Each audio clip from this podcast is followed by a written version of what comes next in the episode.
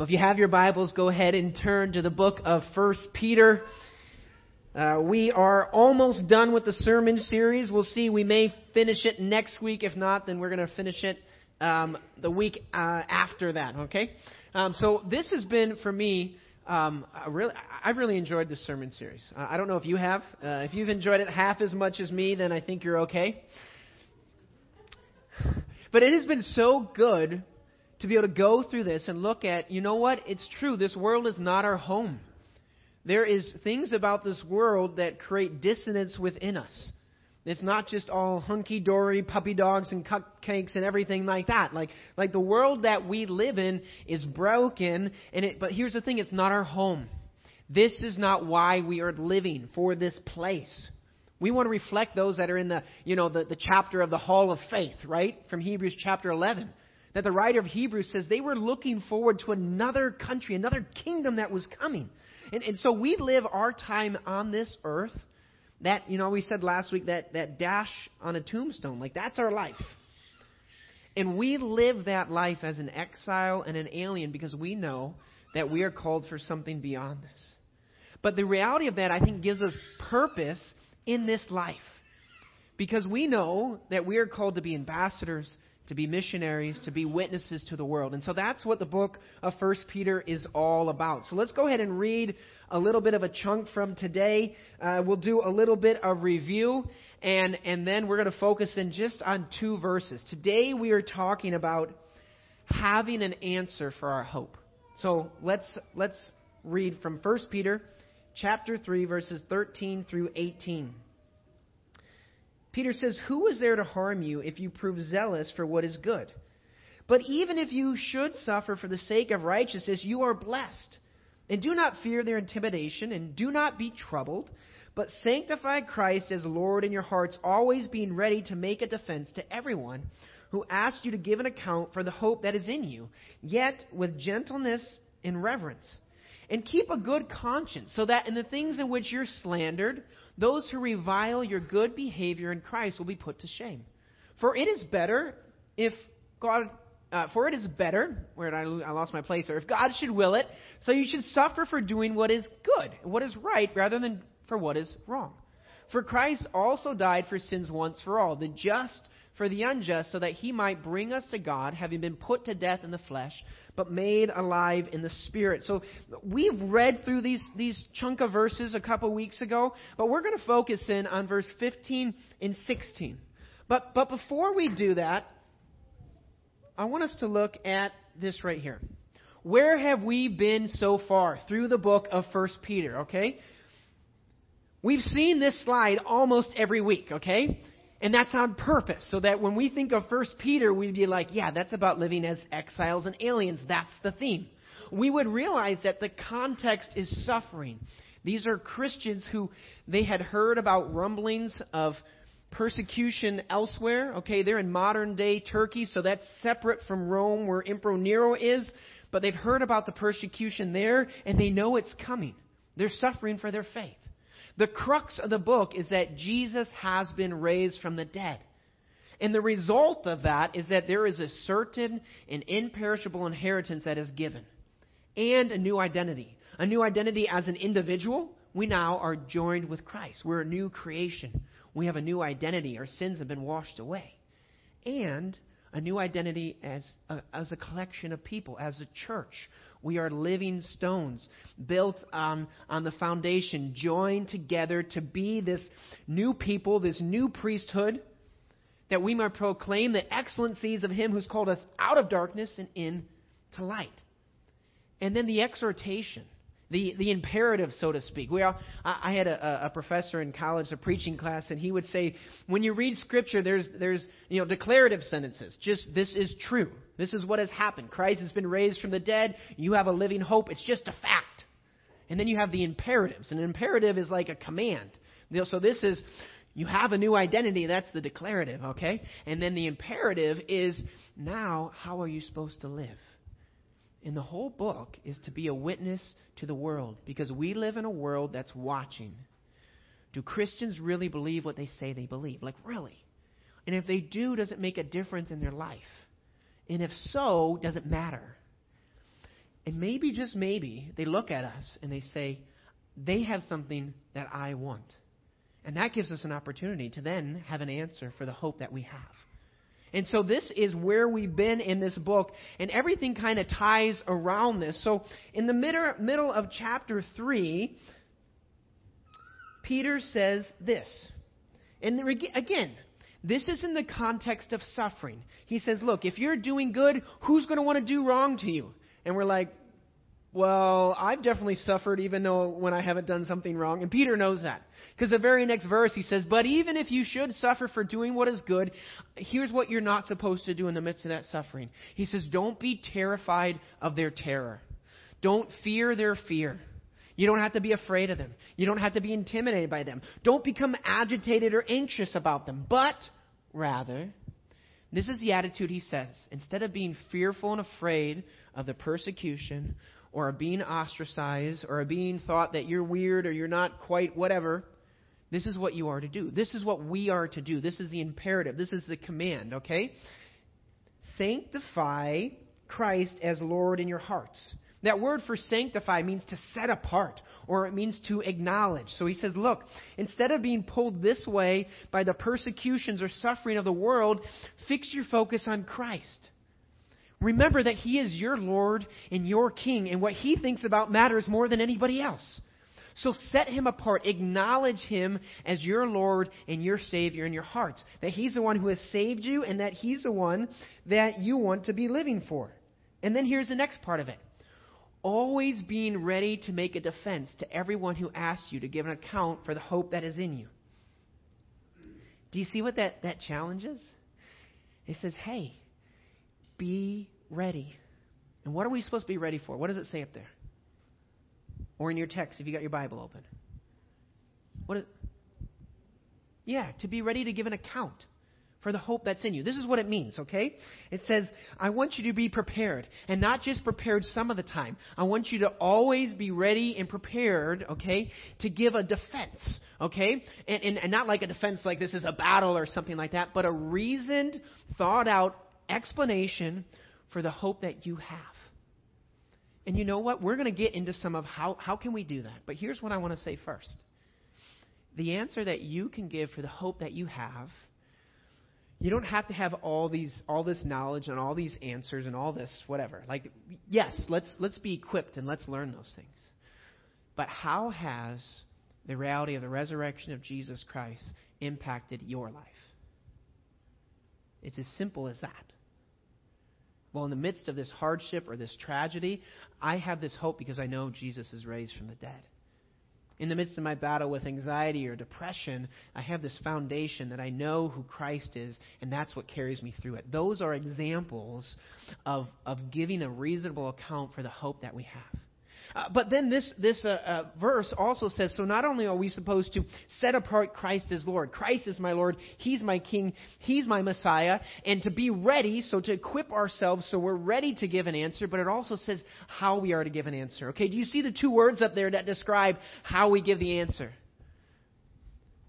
How about somebody from the back there? What does it say? With what? Gentleness. Yeah. And what's the other word? Reverence when we are sharing our faith with other people, it's not about having a better argument than them. Yes, there are things we can do to be persuasive and to have defenses for our faith. But he says, look, you are still to be about having your manner of life, the way that you live, be a witness to the world. And so, as you defend your faith, as you share, this is why I have hope, he says, do it. The, the, the word that would be better is meekness. Meekness means strength under control. Do it realizing that you know that this is the truth. You know the eternal ramifications of what you are sharing. You know hell is real. And do that sharing with a meekness, a gentleness, and a respect for the person. Why? Because he says, I want you to keep a good conscience. So that in the things in which you're slandered, when people look at you and they want to tear you down and revile you, your good behavior, your whole manner of life in Christ, they'll see that and they're put to shame. So he says, look, when you are sharing the answer you have, you can do it in a way that displays the gospel as well as shares it with words. Do you know that the gospel is offensive? It is. It's offensive to say you can't save yourself. You need a savior. You're not good enough. That that that kind of can be offending, right? What? I'm not good enough? It can be offensive to people to say there's only one way, just one way, just one path. The good news of Jesus Christ can be offensive. So may we not add to that by based on how we share it, right? That's what Peter is saying here. But here's a couple things uh, that as I was studying, here's what I want to answer today. Number 1, how can we always be ready? What does that mean and how can we be ready? Number 2, how can we share our faith with others? Or another way would be to share the reason for our hope, to share the gospel with others. And number three, if we want to share our hope, the reason for our hope, how do we cultivate our hope so that we experience it and so others see it? So they ask us. And what I want to do with is I want to start with, with number three and look a little bit at how do we cultivate this hope. And I think that there are some answers straight from the book of Peter. We could go elsewhere in Scripture, but, uh, but here's, here's something. In 1 Peter chapter 1 verse 13, Peter says this, Therefore, because you have this inheritance, because the gospel has been given to you, this is what I want you to do. Prepare your minds for action. Get ready. You're in a battle. You're living in a home, in a world that is not your own. Keep sober in spirit, and here's the thing. Fix your hope completely on the grace to be brought to you at the revelation of Jesus Christ. You see, if we want to cultivate our hope, I put there in green, we got to water the roots of hope. It's not about being, I want to be hopeful, I want to be hopeful. It's we focus on what is the foundation of our hope. Which, if we look at 1 Peter chapter 3, we remind ourselves what that is. Blessed be the God and Father of our Lord Jesus Christ, who according to his great mercy has caused us to be born again to a living hope. Not some dry, dusty hope not wishful thinking. Not like, oh, I hope this happens, but I'm not sure. But he says, look, Jesus rose from the dead. That's the truth. And because of that, you are born again. You have new life. You have a new birth. You have birth into a hope that's living and alive. It's the idea of like there's water that's from a well, and there's water from a spring that's springing out. It's alive, it's living water, it's bubbling, and it comes because Jesus rose from the dead. It's a hope that means you now have an inheritance which is imperishable, undefiled, and will not fade away. An inheritance that's reserved in heaven for you while you're protected here. How do we cultivate hope? One of the ways is to remember what our hope is based on. That Christ has come, that Christ has died, that Christ has risen and Christ is coming again. And when we focus in on that, that's one of the ways that we cultivate hope inside of us. Because he says, even though now you you you, you go through hard times, this comes so that your faith is purified. Because guess what? You are receiving the goal of your faith, which is the salvation of your souls. I believe the main way we cultivate hope is we focus on what it is that our hope is based on the resurrection of Jesus Christ, and the inheritance that is coming. And again, it's an inher- inheritance that is imperishable, undefiled, and will not fade away. It's, it, it's kind of not like this story I'm going to share, okay? There was a lady once um, that her husband would sometimes play the lottery. And so what she did, okay, she taped the lottery from the week before. Okay? And then she bought a ticket that would have won the week before and gave it to her husband. And then, without him knowing, when it was time for the lottery to be revealed, she played last week's lottery. And there he is going through all the numbers exactly right.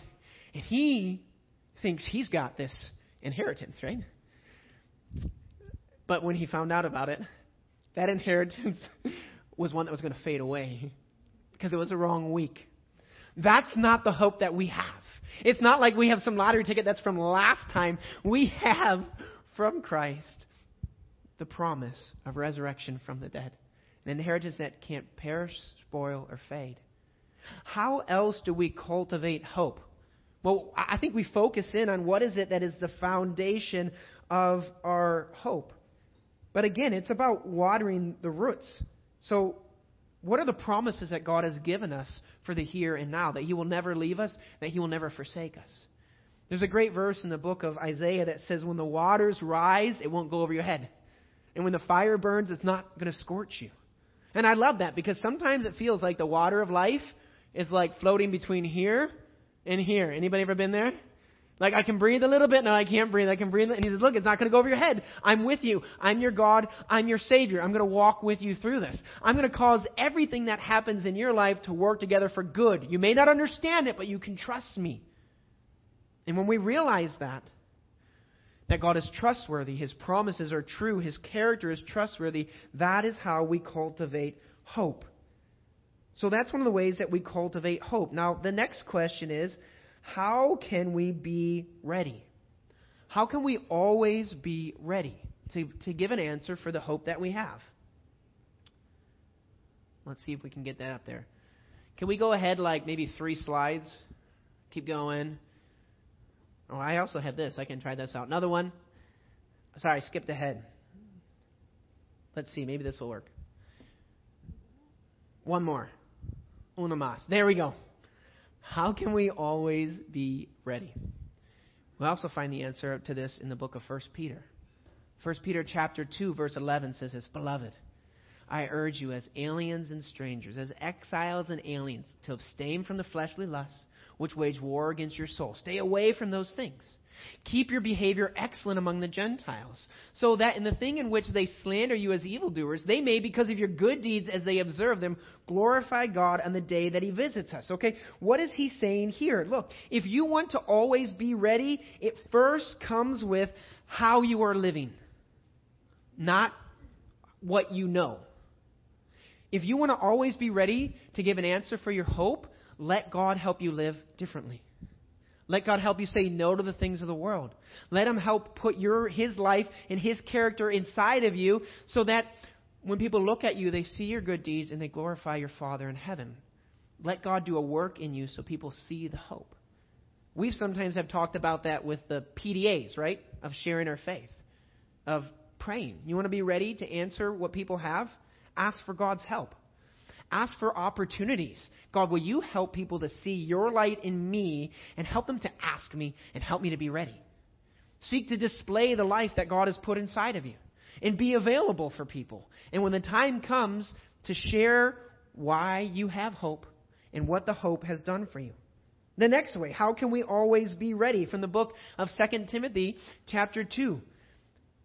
Paul is writing this to a young man who's a pastor. He says, Be diligent Work hard to present yourself approved to God as a workman who does not to be, need to be ashamed, correctly handling the word of truth. So he says, Look, Timothy, if you're going to be teaching the truth of God, give your life to studying God's word. Learn about it. Learn some of the answers that you can give to somebody. If somebody says, Hey, I, I don't I, I just don't see how Jesus could really have risen from the dead, what can you say to them? What evidence can you give of your faith? The number one is how your faith has changed you. But for us to do the study of God's Word and, and to maybe read some of the, the, the works of, of men and women who have given their lives to being defenders of the faith, how can we answer the questions of those who ask? So, and this brings me uh, to, to the next point is if we want to be ready to share the answer that we have, it goes back to the resurrection of Jesus Christ. Because why do we have hope? Why do we have hope? Because Jesus rose from the dead. So, what I want to do for the next little bit of time here is this is a little bit of review from our Easter Sunday. But if your hope is based on the resurrection of Jesus Christ from the dead, what if somebody says, Well, I don't understand how that could happen, or that's just a bunch of hogwash? What could you say? Here's a couple things that you can share with them that give rational, real evidence that Jesus really rose from the dead. So here's three things we're going to look at. We're going to look at Jesus' appearances after he raised from the dead. We're going to look at the empty tomb, which scholars across the board who are atheists to Christians, they all agree the tomb was empty. The disciples came to an empty tomb. The women came to an empty tomb. And then we're going to look at the origin of the Christian faith. How these things can be part of that answer. The first part, right, why do I have hope? how has my hope impacted my life? How does that help me live my life? What am I looking forward to? Here is some of the evidence, if somebody has more questions, that we can point them to. And here's one quick thing two quick things. You're never the first witness. You're never the first witness. In my preaching class, one of the biggest things that impacted me was the principle of second witness. The Holy Spirit is always the first witness. At the very most, you're the second. God is working. We can trust in Him. We don't have to put it all on us. We want to be faithful. Uh, the second one is now I forgot what I was going to say, so maybe we'll come back later, okay? Let's look at their resurrection appearances, okay? In the book of 1 Corinthians, Paul says, Look, I want to remind you of the truth of the gospel. The gospel that is you received and which you've taken your stand. By this gospel you are saved if you hold firm, firmly to the word I preached to you. Otherwise, you have believed in vain. For what I received I passed on to you as of first importance. That Christ died for our sins according to the Scriptures. That he was buried. That he was raised on the third day according to the Scriptures. And then here's this. And that he appeared to Peter and then to the twelve. After that, he appeared to more than how many people? What does it say up there? 500 people. And keep that in mind because we're going to touch on that later. 500 of the brothers at the same time, most of whom are still living, though some have fallen asleep, some have passed away. Then he appeared to James, then to all the apostles, and last of all, he appeared to me also as to one abnormally born. So in Scripture, there are recorded instances that Jesus appeared to people after he rose from the dead. Why does this matter? Okay?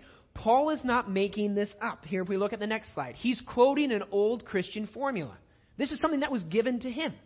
And he's writing it during the time that most of those 500 people are still alive. Okay? Uh, if I told you that this crazy event had happened and that my wife had been there to see it, you could go to her and say, Steph, did you really see that sheep fly across that barn? And she'd be like, No, who told you that? And you say, Your husband. Well, he wasn't telling you the truth. And you'd be like, You come back to me and be like, Hey, you lied to me. Okay? Now, that's a silly example. But if I said, Hey, Mike Horton saw Jesus appear and he gave him fish and he ate it like Jesus ate the fish that Mike gave him. And you could go to Mike and say, Mike, did that really happen? He's like, Yeah, it did.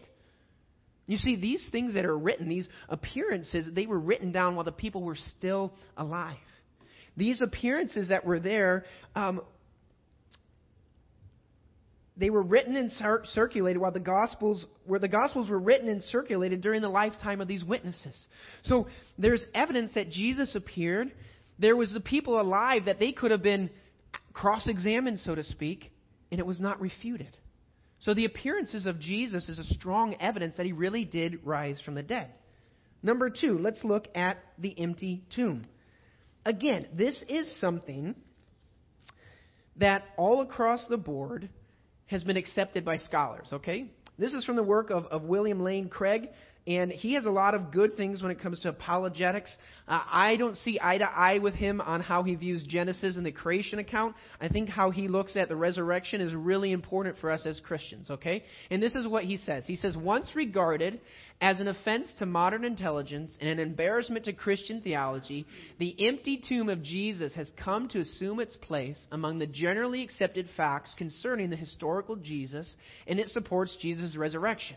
The burial story is one of the most historically certain traditions we have concerning Jesus. Now, what does this mean? Okay? What he's saying is scholars across the board will agree the tomb was empty. Now, what does that mean? Why is that evidence for the resurrection of Jesus Christ from the dead? Let's go ahead and look at the next slide. If Jesus' body had remained in the tomb, there would be no there'd be no Christianity.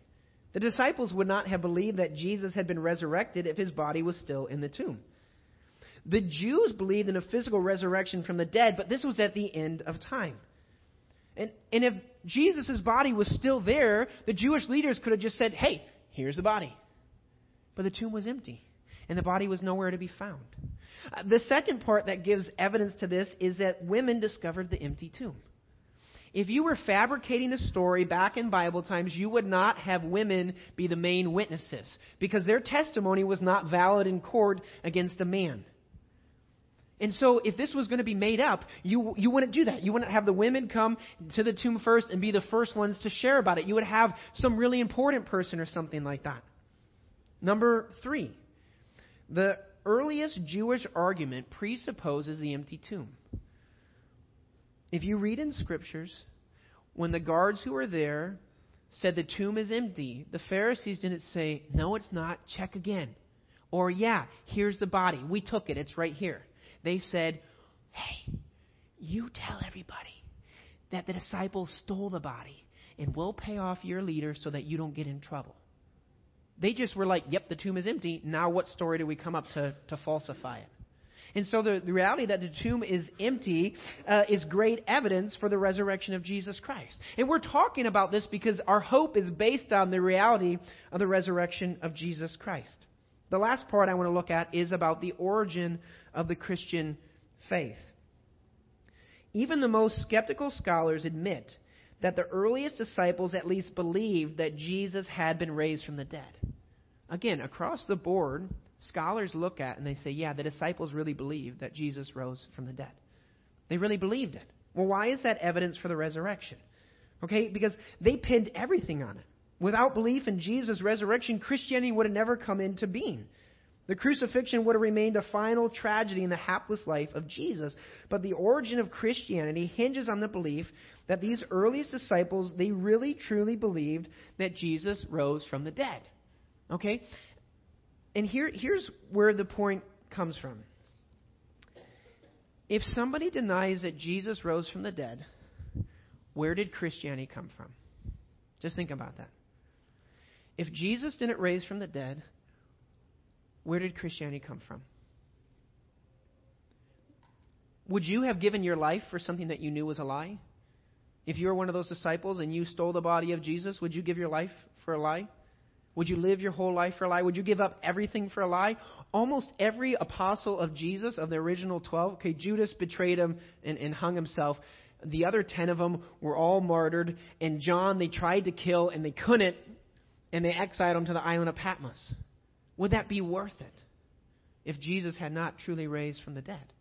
And this is what he says. If the coming into existence of the Nazarenes or, the, or Christians, okay, a phenomenon undeniably attested by the New Testament, okay, if the origin of Christianity, which came because Jesus rose from the dead, which we find in the scriptures, if this rips a great hole in history, a hole the size and shape of the resurrection, what does the secular historian propose to stop it up with? If Jesus really didn't rise from the dead, why is there Christianity today? The birth and rapid rise of the Christian church remains an unsolved enigma for any historian who refuses to take seriously the only explanation offered by the church itself. Because you see, there's nothing in their Jewish faith that would have made the disciples say, Jesus rose from the dead. Because they were looking for a resurrection, but it was one that was going to come at the end of time, not right now. And so these are three ways uh, that if somebody has questions about the resurrection, because that's what our hope is based on, that we can talk about a little bit. And I can, um, we can share the link of the, the article that this came from uh, if you want to dig more into it a couple things that, that may come up. Maybe some of the questions people will have is they'll say, well, well, didn't the disciples steal the body? And here's two ways we can answer that. Number one, uh, it, w- it would be like a moral impossibility for the disciples to do that. Like they base their whole life on a lie. That doesn't that doesn't make sense to me. I don't think that could have happened. Um, number two, um, more if you really think about it logically, if you're a disciple and you've been following this man for three years, and he's the Messiah, and all of a sudden he's taken away from you, treated brutally, crucified in a horrible way, and killed, do you think you're in a place to put this grand plan together psychologically? We're going we're to get past those Roman guards. We're going to open up the tomb. We're going to steal his body, and we're going to preach this lie. Doesn't that sound like a great idea? They weren't in a place psychologically to put something like that together. The next one, some people will say, well, what if Jesus didn't really die on the cross? He just kind of swooned, passed out, and they buried him, okay? Number one, this is medically impossible, okay?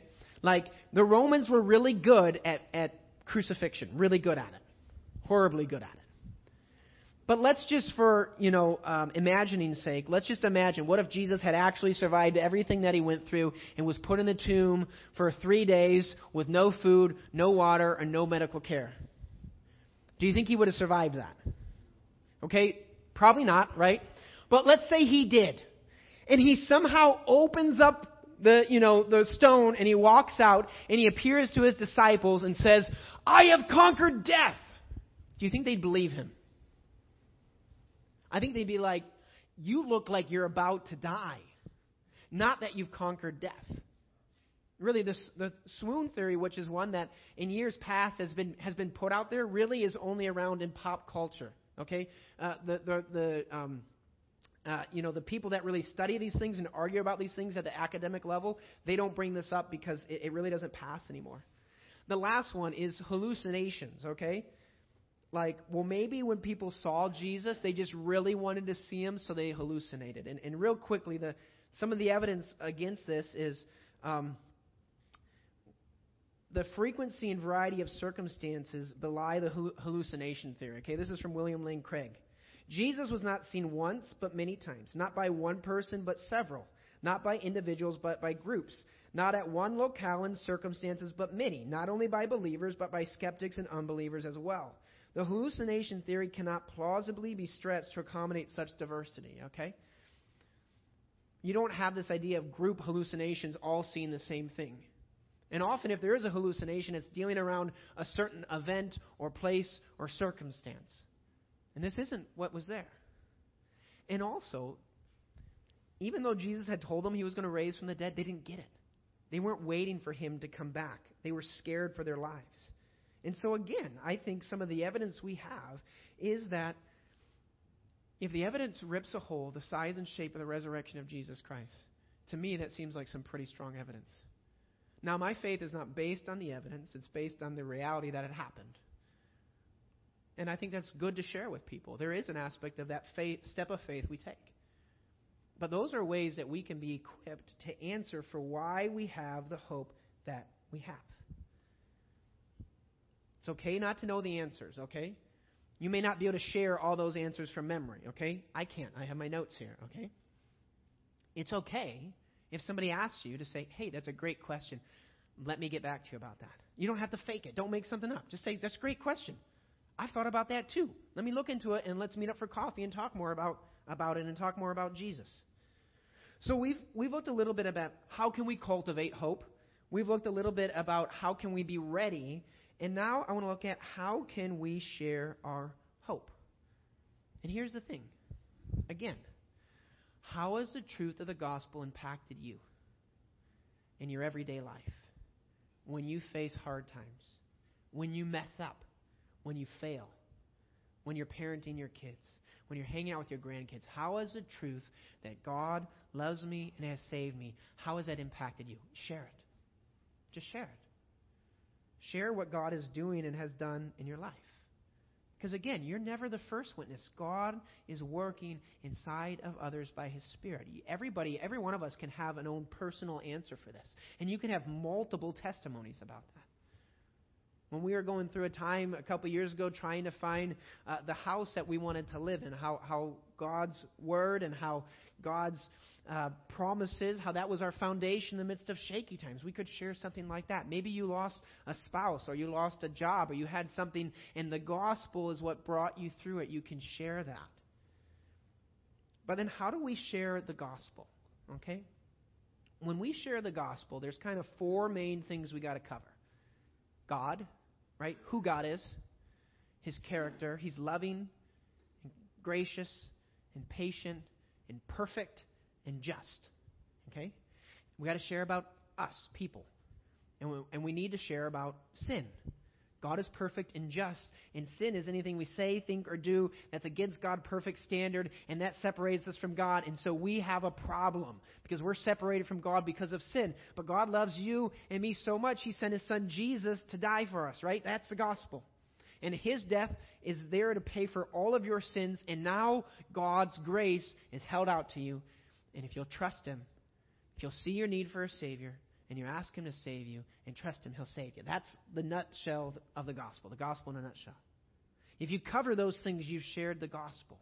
And there's a lot of different ways to share it. And and I know I've shared different ways about remember I did like the record book and all of my sins and, and there's a lot of ways to share it and I want to share it in a new way today um, that you could maybe use if you were having coffee with somebody and they're asking you about the gospel, how you could illustrate it. So uh, I'm going to draw it on this. And so, guys in the back, when I draw something new, it's probably the next slide, I think, okay? Sound good back there? Let's do this side. I know it's upside down, but it's clearer on this side. Uh, and I have my markers, okay? So here's kind of something simple that you could share with people. Kind of right over here, brokenness. You may not be able to see it, but it's it's up on there on the on the screen. Broken. You probably won't find too many people that won't agree with you if you say the world that we lived in is broken and messed up. Okay? COVID and everything that went along with it, right? Um, politics and the fighting and bashing. How about the war in Ukraine that's been going on for like a year and a half? How about all the other wars that none of us know about right now that are going on all around the world? Like the world is broken and the world is is messed up. And, and a lot of times people are going to agree, like, yeah, I I see that.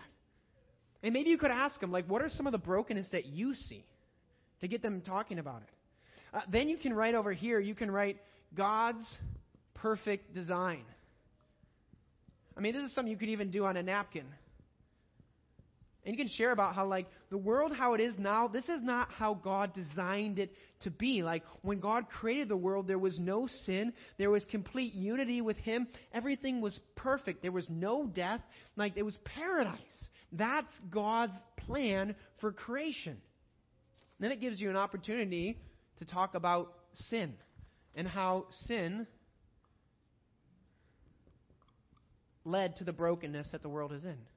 To share about what sin is. That sin is when I am, am, sitting on the throne of my own heart. I'm doing what I want to do. And how when we don't live up to God's standard, we are actively leading into more and more brokenness in the world that, that we're in. It gives you an opportunity to talk about people in the midst of their brokenness. Try to escape it in different ways. Some people, it's in their job or their family or their hobbies. Like they just escape into that, giving everything they can to do that. Some people, it's that they do everything they can to make the world a better place. That's how they try to escape from the brokenness. For some people, it's drinking. That's, they just numb themselves with drinking or drugs or pornography or whatever. That's just, I deal with this brokenness in this way or eating or whatever. Like everybody has their own way of dealing with brokenness because the world is broken and we know it's not supposed to be this way and we want to make it better or we just want to not feel the brokenness. Whoops, I'm going to fall. This gives you an opportunity to talk about Jesus.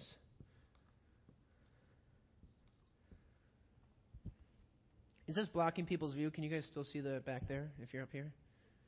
No, I'll move it a little bit this way. And I won't fall, hopefully. Then you can talk about how it was God's plan from the very beginning to send his son Jesus, who broke into the world, has always existed, but broke into the world, lived this life, showed us what God is like, and you can share the gospel. You can share the gospel like I just shared it a couple minutes ago. You can share it about how there's that record book of all of our sins and how that separates us from God, but God put it on Jesus. You could share the gospel about how Jesus drank all the punishment. There's so many ways to share the gospel. And this is an opportunity to share it in one of those ways. Where you share about how God sent his son Jesus, and there is an offer given to us to turn and believe. Okay? And we may know that as to repent and believe. To turn away from trying to do whatever you're trying to do to escape the brokenness of the world and believe that the only way to escape the brokenness is because Jesus died in your place. And when you do that, you receive His Spirit, you're saved, and now you have the rest of your life to grow to be more like God desires you to be. But it doesn't stop here. As you're growing, God sends you back to go into the brokenness, encounter real people who have real needs, who need a real Savior, to tell them about the good news of Jesus Christ. To proclaim the excellencies who's taking you out of darkness and into light. So the way I look at it is people are either here or they're here. Maybe somewhere in between. Still living in the brokenness, having accepted Christ and seeking to grow in Him. So my question is, where do you see yourself in that picture? So something like this is a great way that you can share the gospel of Jesus in a way that lets them go, okay, where, where do you see yourself? And then the conversation goes from there. Well, I'm living in brokenness and I am doing my best to escape from it. And it's not working. Well, we talk about it. You know, I recognize this brokenness and I want to get to Christ, but I just feel I'm not good enough. He could never forgive me or love me. Well, then you can share about how there is no sin too big to be forgiven. So, this can be a great tool, one of the ways that you can be prepared to give an answer for the hope that you have. So, what does this mean for us? What are some of the so whats? Number one, I challenge you, I exhort you, set your hope on the grace that's coming when Jesus is revealed. Let your hope be on the reality that Jesus conquered death, has forgiven your sins, and he's coming back someday. That's how you cultivate hope. In heaven, in the inheritance, there's no sickness, there's no tears, there's no death. There's no struggle with sin. There's no selfishness. Like, how awesome would life be if it was like that? Well, one day we'll experience that. Set your hope there. Then the next part. Let's do some of those PDAs of evangelism. Pray. Display. Be available. God, help me, equip me to be able to share an answer. Bring opportunities for me to share with those. That, help me to cultivate relationships with those that are not, not close to you. God, help me to live out my faith, to display your character in me, and help me to be available to just connect with somebody. And then, I challenge you do some self reflection so you're ready. Think about how has my hope in the resurrection of Jesus Christ impacted my life? If somebody said, hey, how come you're like this? What's something you could share? Think about it. Have a couple of those just in the back of your mind so you're ready.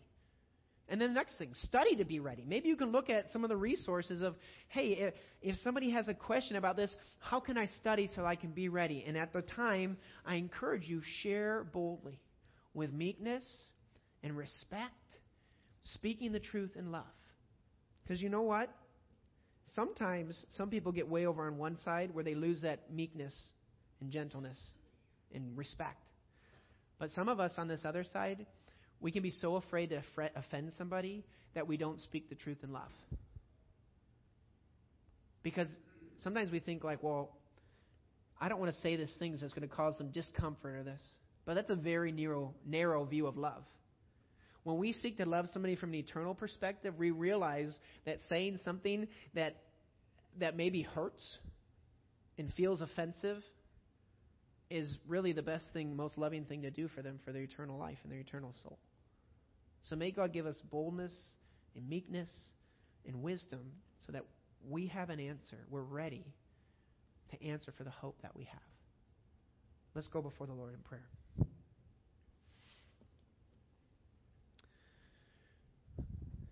Lord, I, I thank you for your word. God, I pray that you will equip us more and more that we may have an answer for the hope that we have. God, will you help us to cultivate our hope in you? That when the world wants to pull us this way or that way, or the waves seem like they're crashing around, help us to fix our eyes on you, our author and perfecter of our faith, the one who's gone before us, the one who's forgiven us, the one who leads us right to the throne room of you, God. Will you help us to cultivate that hope and live in that hope? God, will you provide opportunities for us to, to grow in relationships with those who don't have that hope? Will you help us to be ready to share how the hope we have in you has helped us changed us, is changing us? Will you make us missionaries here in our midst? In your name, Jesus, we pray. Amen.